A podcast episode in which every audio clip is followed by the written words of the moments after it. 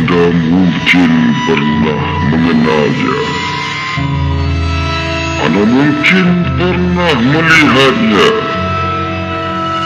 Anda mungkin membelanya. Sesuatu yang sangat sukar untuk diungkap. Ada sebahagian mereka adalah saudara kita. Dan ramai di antara mereka menjadi musuh kita. Ha, ha, ha. Temukan dalam segmen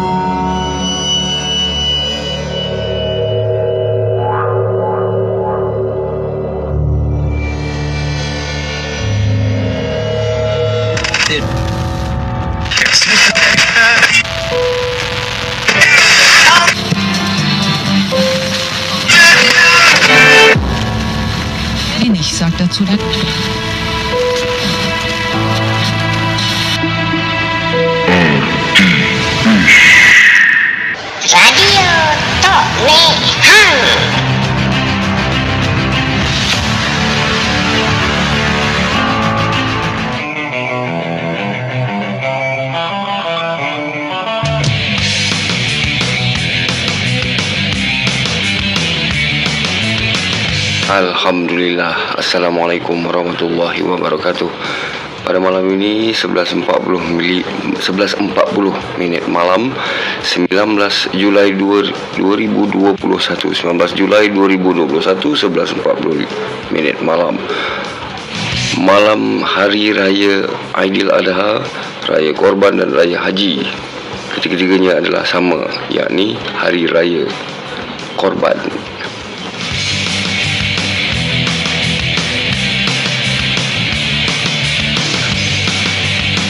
satu satu malam yang sangat sendu yang uh, tak ramai orang yang mahu berinteraksi tak ramai orang yang mahu, mahu beraktiviti.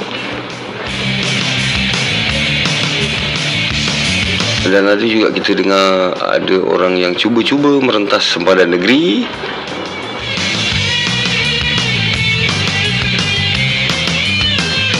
Semua ni menambahkan lagi uh, keresahan dan kerusingan kita di pada masa akan datang. Kalau sifat yang sebegini COVID ini tidak akan turun PKP ini tidak akan berakhir dan kita akan terus kekal berkurung dan kita akan kehilangan pekerjaan kita kehilangan sumber-sumber uh, keuangan kita akan kehilangan sumber-sumber peluang dan segala-galanya lah. Dan kemungkinan lebih teruk lagi kita akan dijangkiti COVID macam saya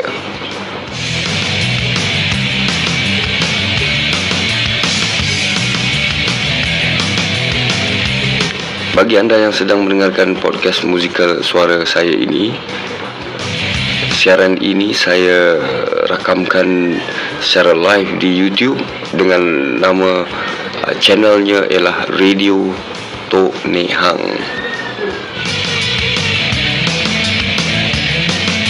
Atau saya singkatkan menjadi RTH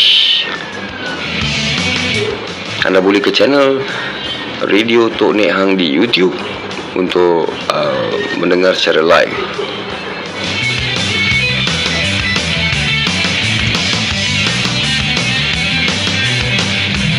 Pada malam ini saya nak cerita tentang uh, kesenduan malam raya haji yang kita sedang hadapi hari ini.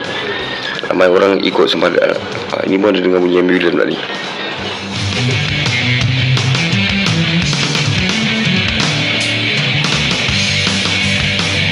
Sejak dari petang tadi sejak dari uh, siang tadi saya hubungi semua kawan-kawan saya. Saya cuba tanyakan tentang persiapan hari raya haji. Dan mereka keseluruhannya secara majoritinya menceritakan tentang kesusahan mereka menghadapi PKP aduh.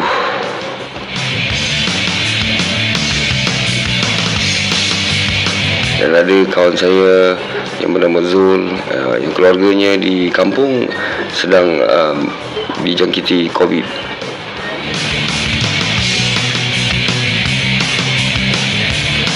Mujurlah dia tak balik ke kampung.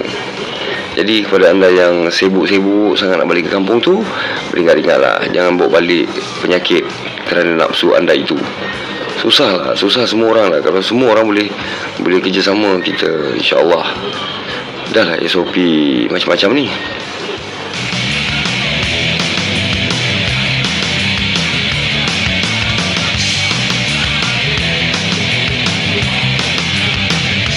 jadi bagi mengambil mood kan? Mood uh, hari raya ni kan?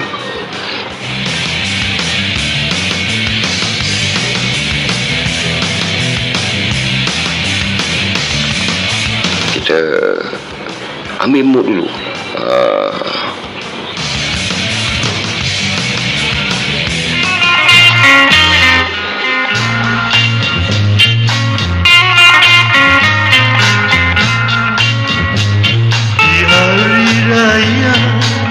Terkenang daku kepada si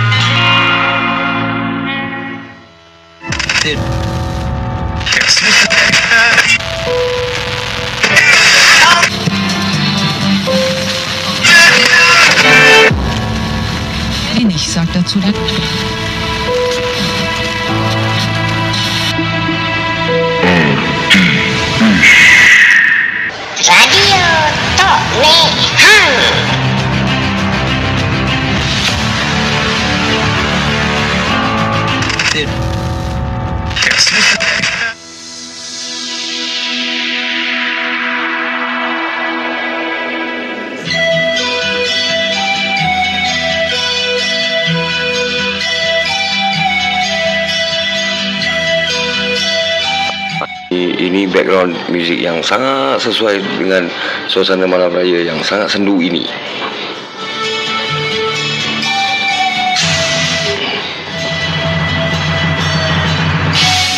Sama-sama kita cerita tentang kesenduan malam ini. Sekali lagi saya ulang siaran rakaman di podcast ini saya buat secara live di YouTube dengan nama channelnya ialah Radio Tok Nek Hang. Anda mahukan secara live anda boleh pergi ke channel YouTube Radio Tok Nek Hang ataupun anda yang berada di YouTube ingin mendengarkan semula rakaman boleh pergi ke channel podcast seperti Spotify, iTunes atau anda boleh Google, ada Google Podcast. Semualah. dan anda type satu Edi Putra untuk siaran di podcast seperti Spotify dan sebagainya. Kalau di YouTube, Radio Tok Nek Hang. Okey, sendu kan malam ni kan? Sendu je. Hari raya ni. Lepas tu tak boleh sendu-sendu macam ni. Tapi dah memang sendu. Kita nak bagi melompat-lompat pun orang tak nak orang sendu juga. Jadi kita pun sendu lah.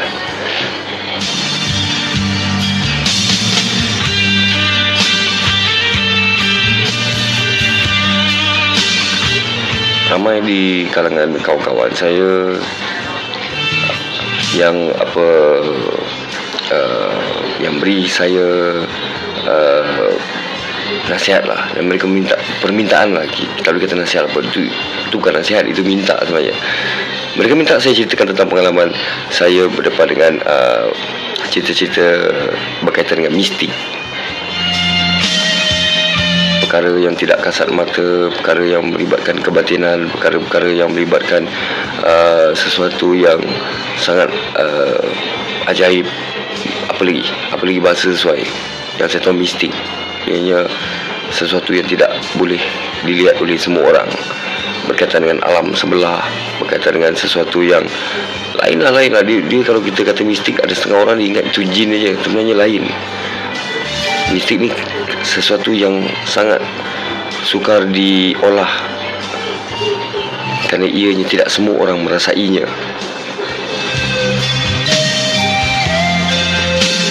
Banyak kawan-kawan yang buat uh, channel-channel dengan kisah-kisah seram eh.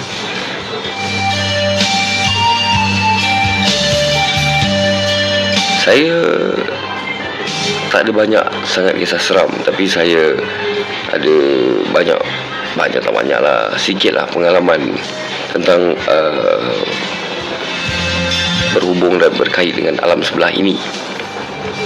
Jadi saya boleh kongsikan kepada anda nanti. Cuma saya bagi satu trailer lah.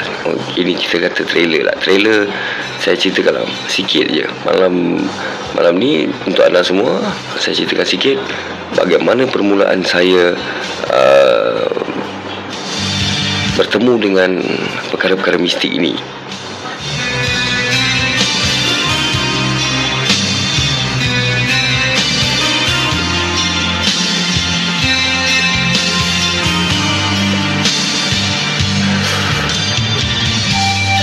Perkara mistik ini terjadi masa saya berusia sekitar 7 ataupun 8 tahun gitulah. Sebab tu ada uh, merentas desa di sekolah ya. Zaman tu saya rasa sekarang ni tak ada lah Sebelum Covid ni ada lah kan? Mentah desa. Uh, Mesti anda juga pernah eh? Mentah desa macam maraton tu. Ceritanya bermula begini. Pada suatu hari uh, Ketika saya bersama dengan rakan-rakan kelas uh, Apa uh, yang terlibat dalam rentas desa ni ah, dia kira dia tak kira orang dia suruh semua. Kalau siapa tak boleh datang sila hantar surat cuti sakit. Walaupun hari tu hari Sabtu. Ha, ke, kehadiran tu satu kewajipan lah.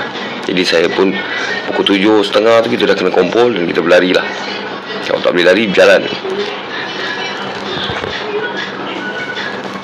Jadi cerita dia tu saya uh, mulakan perjalanan dengan berlari tu lah berlari lah. Saya berlari Merentas desa tu Kita lari-lari Macam jogging begitu kan. Penat berhenti jogging balik Penat berhenti jogging balik. Lama-lama penat betul Saya jalan. Saya jalan. Jadi kawan-kawan semua yang Yang ada stamina tu Dia berlari lah. Berlari kan? Ha, Jadi saya tinggal uh, Seorang-seorang lah. Kat belakang saya ada lagi kawan-kawan lain Yang tengah, tengah, tengah berlari ni. Ramai-ramai. Satu sekolah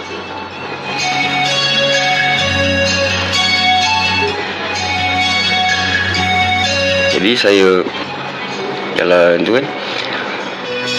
Tiba-tiba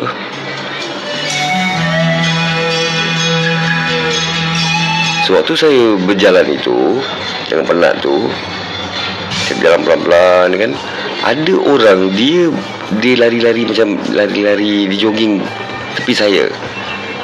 Ha, Dan dia sangat tinggi orang Tinggi. Tinggi berpakaian seperti dia, Saya ingat Saya ingat dia pakai baju putih-putih lah. Serban hijau macam tu lah. Tapi dia tengok saya lah. Dia, Hari tu dia senyum dia tengok saya. Ha, Tapi di, lepas dia tengok saya berjalan tu Dia berlari. Tapi Dia lari tak Tak adalah. Boleh potong saya yang jalan pelan tu. Tapi saya nampak gaya dia gaya berlari lah. Gaya berlari tapi saya berjalan. Dan dia boleh seiring dengan saya. Ha, Itulah keanehan dia. Tapi dia senyum lah. Saya pun senyum lah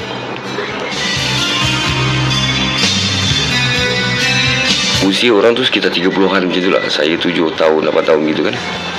Jadi dia Dia berlari-lari tu dia senyum. Dia tengok saya. Saya pun senyum tengok dia. Ha, Lama jugalah. Lebih kurang dalam 5 minit macam tu lah. Kemudian dia Lari terus sampai ke depan Dan dia Entah mana hilang lah begitu Jadi kawan saya yang tadi Berlari-lari dia dekat belakang ni Sampai tepi saya tu ha, Dia berjalan lah dengan saya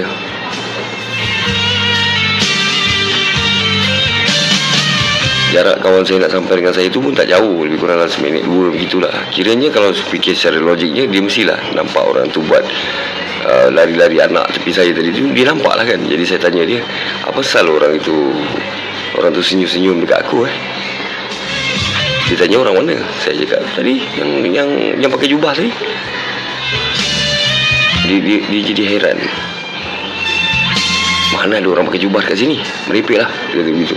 Saya ingat lagi jadi saya jadi marah dengan dia. Saya kata kau buta ke apa? Kau tak nampak ke tadi? Haa tu cerita dia.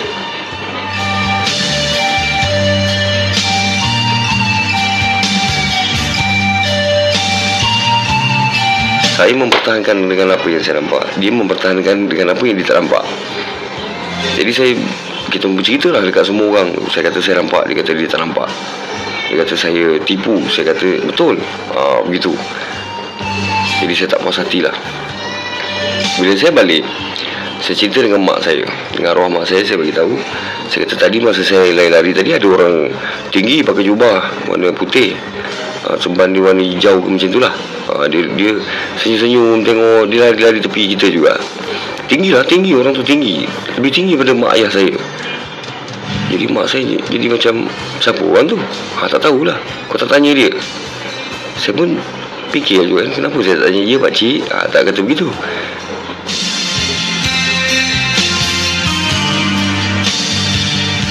Jadi Oleh kerana Susah saya nak buktikan Kawan saya yang dekat dengan saya Waktu itu Lebih kurang jarak seminit je pun Dia kata tak nampak. Saya pun malas saya fikir Saya fikir ah, Kita lupakan lah Perkara itu.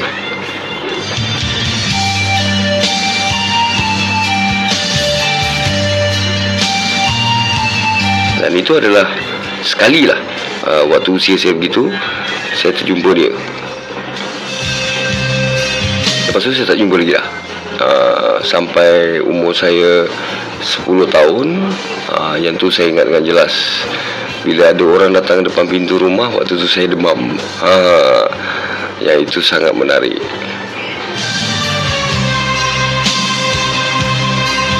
Akan saya ceritakan dalam satu segmen khas yang akan saya buat. Jadi malam ni Saya Oleh kerana sendunya malam raya ni. Jadi saya pun kena sendu juga. Kalau kita cerita hantu pun cerita-cerita mistik pun tak pun menarik. Pasal besok nak raya. Jadi kita kena lah raya kan. Ha, oleh kena semua sendu aja tu macam mana. Jadi heran lah eh orang sekarang eh. Sampai ada kawan saya yang dah lupa macam mana nak raya. Ada yang tak tahu raya apa besok.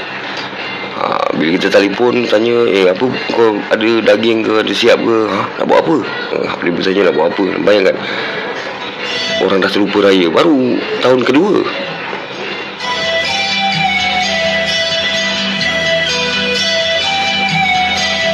Musim-musim pandemik ini Banyak perkara yang di luar dugaan berlaku pada kita Secara mendadak eh. Norma hidup kita berubah. Kalau dulu Kita sibuk fikirkan peluang Untuk cari makan, cari kerja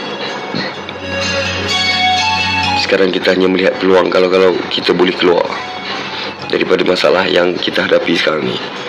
Ada yang kawan saya yang meniaga dah terlungkup untuk kedai jual barang apa semua. Ada yang kena potong gaji macam-macam lah. Ada seorang yang belajar tinggi-tinggi hari ini bawa grab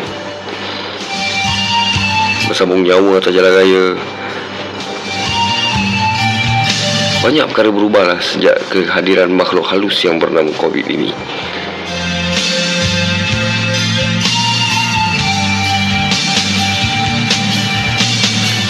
Sampai bila perkara ini nak habis, sukar kita ramalkan. Walaupun tadi saya lihat di England sekarang ini sedang happy dan mereka hidup secara biasa dah semua dah kedai dah boleh buka dah keluar dan mereka tak payah pakai mask tak ada cerita SOP lagi dan itu saya jangkakan tidak lama. Anda tengoklah nanti. Saya jangkakan mereka akan jadi pandemik yang sangat teruk selepas ini. Kerana kali ini bukanlah cerita COVID kan kali ini COVID ini sudah bertukar dengan nama saintifik yang lain yang disebut Delta varian Delta dan kekuatannya lebih daripada COVID. Dan mereka tu saya rasa di England ni akan habislah. Sebab itu dalam dilema kita. Kalau kita keluar, kita teruskan dengan aktiviti biasa, kita degil, kita akan terima malapetaka COVID mungkin kita atau ahli keluarga kita akan kembali ke rahmatullah terkorban kerana kedegilan kita itu tadi tapi kalau kita tak keluar pun mati juga kita dah kehilangan punca pendapatan tak ada duit nak membayar lagi rumah sewa kita tak ada duit nak bayar api air macam-macam lah jadi dilema kita ni Tak keluar pun susah, keluar pun susah. Inilah di mana-mana pun kita dengar orang berbincang hal ini. Ada kebanyakannya salahkan orang itu, salahkan kerajaan, salahkan kelas ini, salahkan ini. Yalah, bila dah dalam kesulitan macam ni kan, bukan senang orang nak terima kenyataan lah. Satu ketika dulu dia mempunyai hampir segalanya. Kemudian mereka telah hilang kesemuanya. Saya juga antara antara di kalangan mereka syukurlah saya tak terfikir untuk ambil tindakan yang bukan-bukan. Sambil-sambil tu kita dalam suasana pandemik ni sudah kita ikhtiarkan ni dengan vaksin dengan apa mudah-mudahan ianya Allah izinkan dapatlah kita menjalankan semula aktiviti yang pernah kita buat dulu. Hanya padamu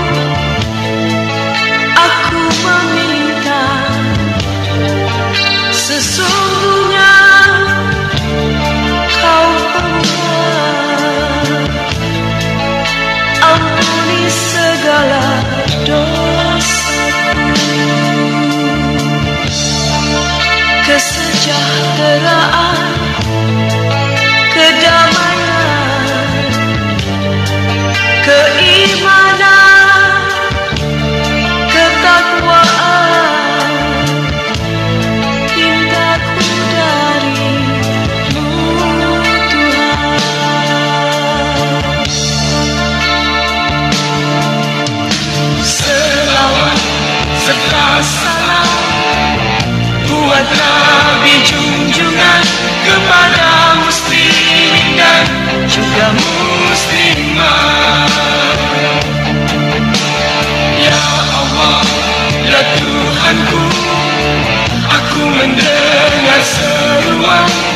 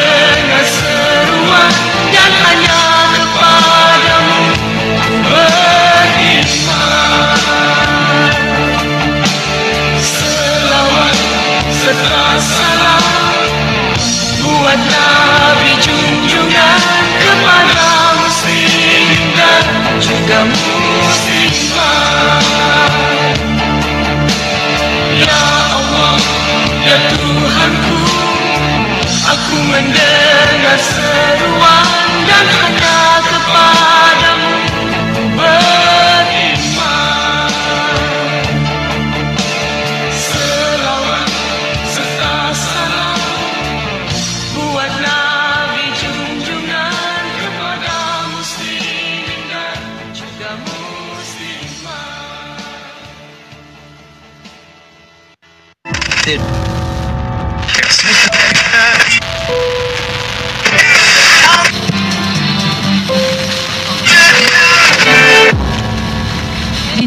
Dazu dann.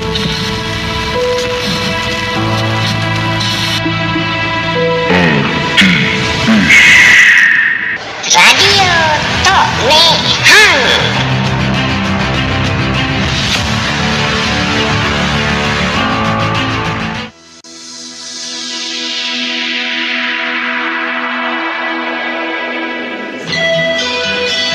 Itulah kepada Allah lah. Kita mohon dan berserah tentang apa yang kita lalui sekarang ini. Dengan kesusahan punca pendapatan hilang. Ada yang hilang ahli keluarga. Subscribe ya guys. Hmm, jangan lupa ya subscribe. Baik di podcast maupun di YouTube jangan lupa subscribe. Favorite ataupun di Spotify anda boleh follow saya.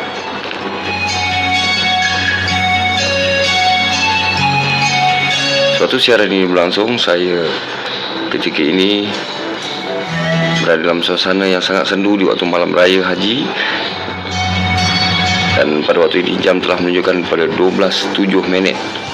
Dan hari ini sudah masuk Raya korban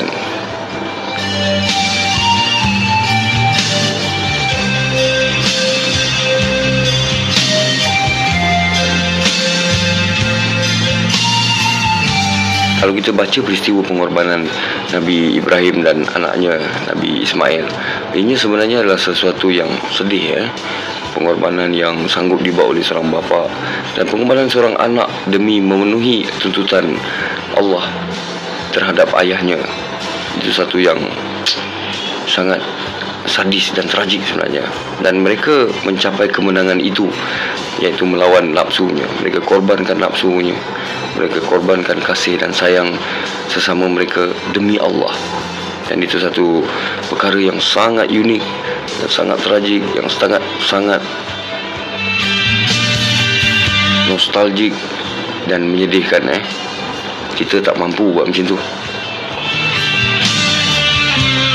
Bayangkan Nabi Ibrahim AS itu waktu itu dalam riwayatnya mengatakan bahawa baginda tidak mempunyai anak lelaki.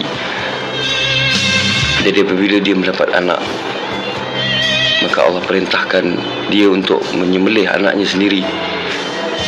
Dan baginda berbincang dengan anaknya Ismail. Nabi Ismail alaihissalam juga menyatakan bahawa wahai ayahku jika itu perintah kepadamu oleh Tuhan maka engkau wajiblah laksanakan.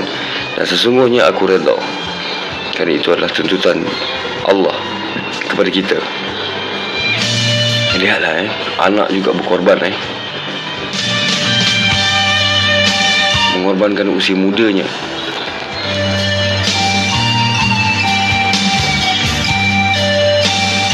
Kedua-dua peristiwa ni lah patut kita ambil iktibar dalam saat-saat kita berdepan dengan pandemik COVID-19 ini. Mereka korbankan perasaan mereka sesama sendiri, kasih dan sayang mereka. Mereka sanggup menjalankan uh, penyembelihan itu, eh, pengorbanan itu. Mereka korbankan kesemuanya demi Allah. Maka Allah tukarkan pengorbanan itu kepada korbankan penyembelihan binatang maka ditukarkanlah Karena Allah menguji ketaatan Ibrahim dan Ismail itulah yang patut kita contohi. Mana yang balik ke kampung itu patut fikirlah dulu eh.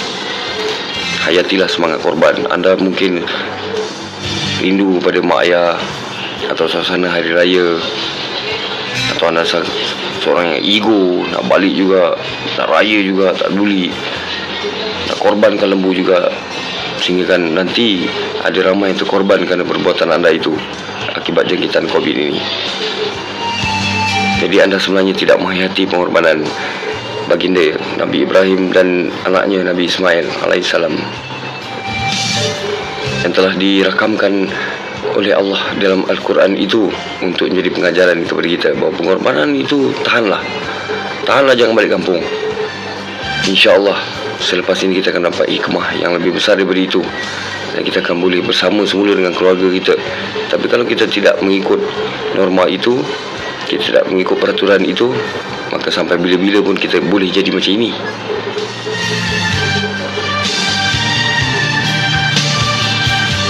Jadi peristiwa korban itu sangat sangat tepatlah pada waktu ini untuk kita hayati sebagai orang Islam yang berpegang kepada syahadahnya, yang beriman kepada Allah dan Rasulnya, yang beriman kepada hari akhirat. Ya, anda ini adalah orang-orang yang sedang diuji oleh Allah kerana keimanan anda itu tadi. Maka hadapilah dengan doa, hadapilah dengan ikhtiar. Salah satu ikhtiarnya tidak membawa diri anda ke lembah ego untuk balik ke kampung dan menyebabkan perkara-perkara yang tidak diingini boleh berlaku. Kemungkinan di kampung anda akan menjadi satu wabak yang besar dan mengakibatkan korbannya ramai saudara mara ataupun orang kampung dekat sana ataupun anda bawa balik semula penyakit itu ke negeri ini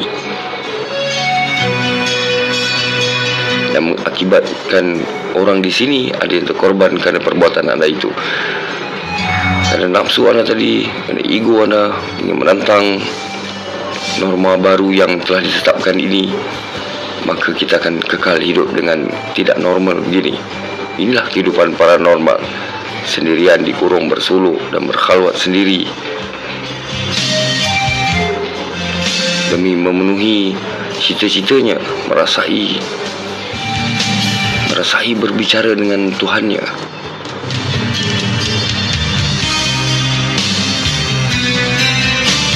semua kita ramai majoriti kalau kita bincangkan topik kita pada malam ini ialah topik berkaitan dengan PKP ataupun COVID. Saya yakin ramai yang akan dengar dan ramailah yang akan komen dengan negatif. Salahkan itu, salahkan ini. Sumpah sana, sumpah sini. Ya, betul. Saya juga antara orang yang yang menderita kerana pandemik ini dan kerana polemik uh, SOP dan keuangan ini. Saya juga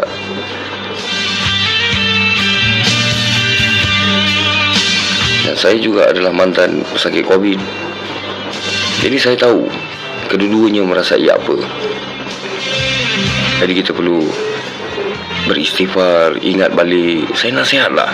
Kita tak tahu sebenarnya dengan jelas ya penyakit ini dia berjalan bagaimana dia menjangkiti orang bagaimana dan bagaimana dia kekal dalam tubuh seseorang apakah setelah kita dengar orang itu sembuh apakah dia benar-benar sembuh atau dia masih lagi bawa virus itu kita tak tahu eh. Kalau kita boleh tengok dekat ward ICU sekarang ni ada banyak rakaman. Itu perkara-perkara yang serius. Memang memang penyakit ni memang menyakitkan lah.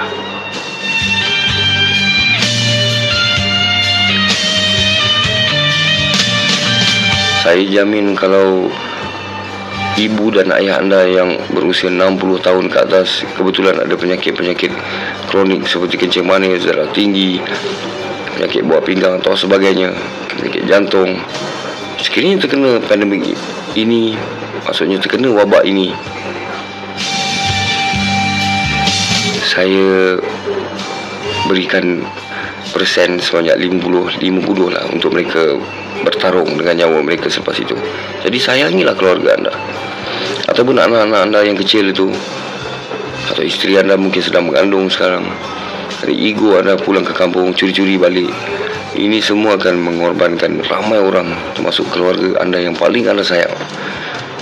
Kerana kegilaan itu tadi. Jadi renungkanlah.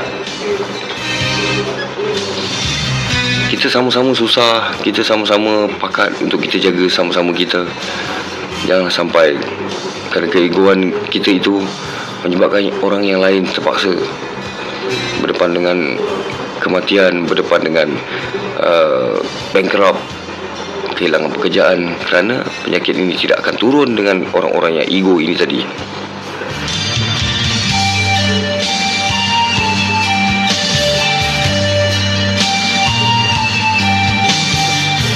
Jadi beringatlah sama-sama kita kan Tanggungjawab ini Tanggungjawab kita bersama Saya tidak mahu bicara tentang persoalan uh, Wajarkah SOP uh, seperti mengurung kita dalam rumah ini? Wajarkah ia, relevankah ia? Itu pada saya Anda sendiri fikirlah. Kalau kita keluar Kemungkinan kita akan dijangkiti COVID dalam masa 15 saat. Dan keesokan atau lusanya kita akan jadi parah tidak boleh bernafas ataupun anak-anak kita yang akan dijangkiti. Atau keluarga kita yang kita sayang akan dijangkiti. Dan akhirnya mereka tu pergi buat selama-lamanya. Dan kita akan hilang segala-galanya begitu. Orang yang kita sayang kita cari duit. Untuk orang yang tersayang sebenarnya. Untuk cita-cita dan impian kita membina kehidupan dengan orang yang paling kita sayang. Tapi kalau sudah dia tidak ada apa guna dengan cita-cita itu lagi duit yang banyak tidak boleh mengembalikan orang yang telah pergi. Jadi fikirkanlah. Jangan main-main benda ni eh. Nampak ni warning ni bunyi macam warning. Memang warning lah. Ni amaran lah. Amaran betul-betul amaran lah. Bukan saya yang beri amaran ini tetapi amaran ini datang daripada makhluk halus yang bernama coronavirus inilah. Dia memberi amaran yang keras bahawa sesiapa yang berdegil maka mereka akan menyerang orang itu. Atau keluarganya. Ha, itulah janji COVID-19 ini.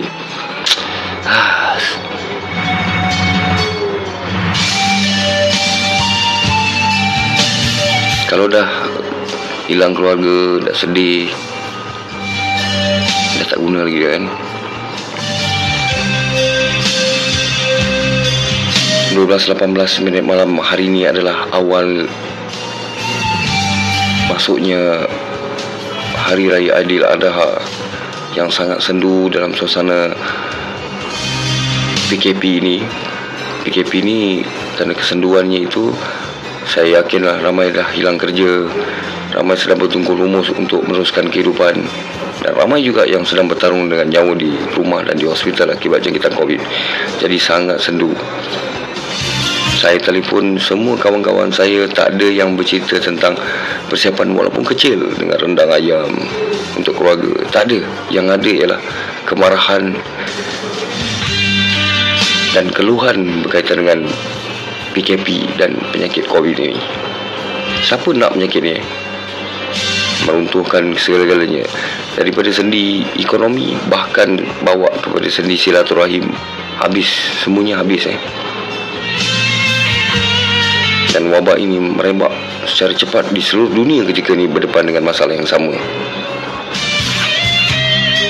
jutaan manusia telah terkorban dengan pandemik ini ya Allah kau berikanlah kami kekuatan yang kepada engkau lah kami berserah dan mohon perlindungan daripada jangkitan ini. Amin. Jadi saya tidak mengambil masa yang lama malam ini, malam sendu di Aidil Adha ini.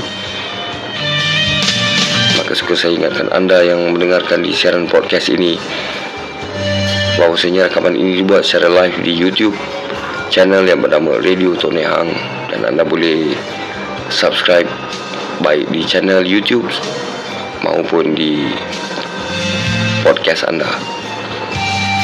Sehingga itu kita jumpa besok malam, besok malam, besok siang. Kita jumpa lagi besok hari raya Aidiladha insya-Allah. Jadi jaga diri baik-baik. Jangan packing barang balik kampung. Jangan ziarah rumah orang Bertahanlah sementara Ini bukan soal kita boleh menang Ini saja ikhtiar yang kita ada Dan berdoalah kepada Allah Bahawa ikhtiar ini akan berjaya. Dan akhirnya kita dibebaskan. Jadi Saudara Saudari, sahabat-sahabat, kawan-kawan yang saya kasih sekalian Saya ucapkan salam Aidiladha Maaf Zahir dan batin. Sekiranya kata-kata saya ada pernah menyinggung anda. Dan kita jumpa esok siang menjelang Aidil Adha ini saya sudahi dengan ucapan Assalamualaikum warahmatullahi wabarakatuh.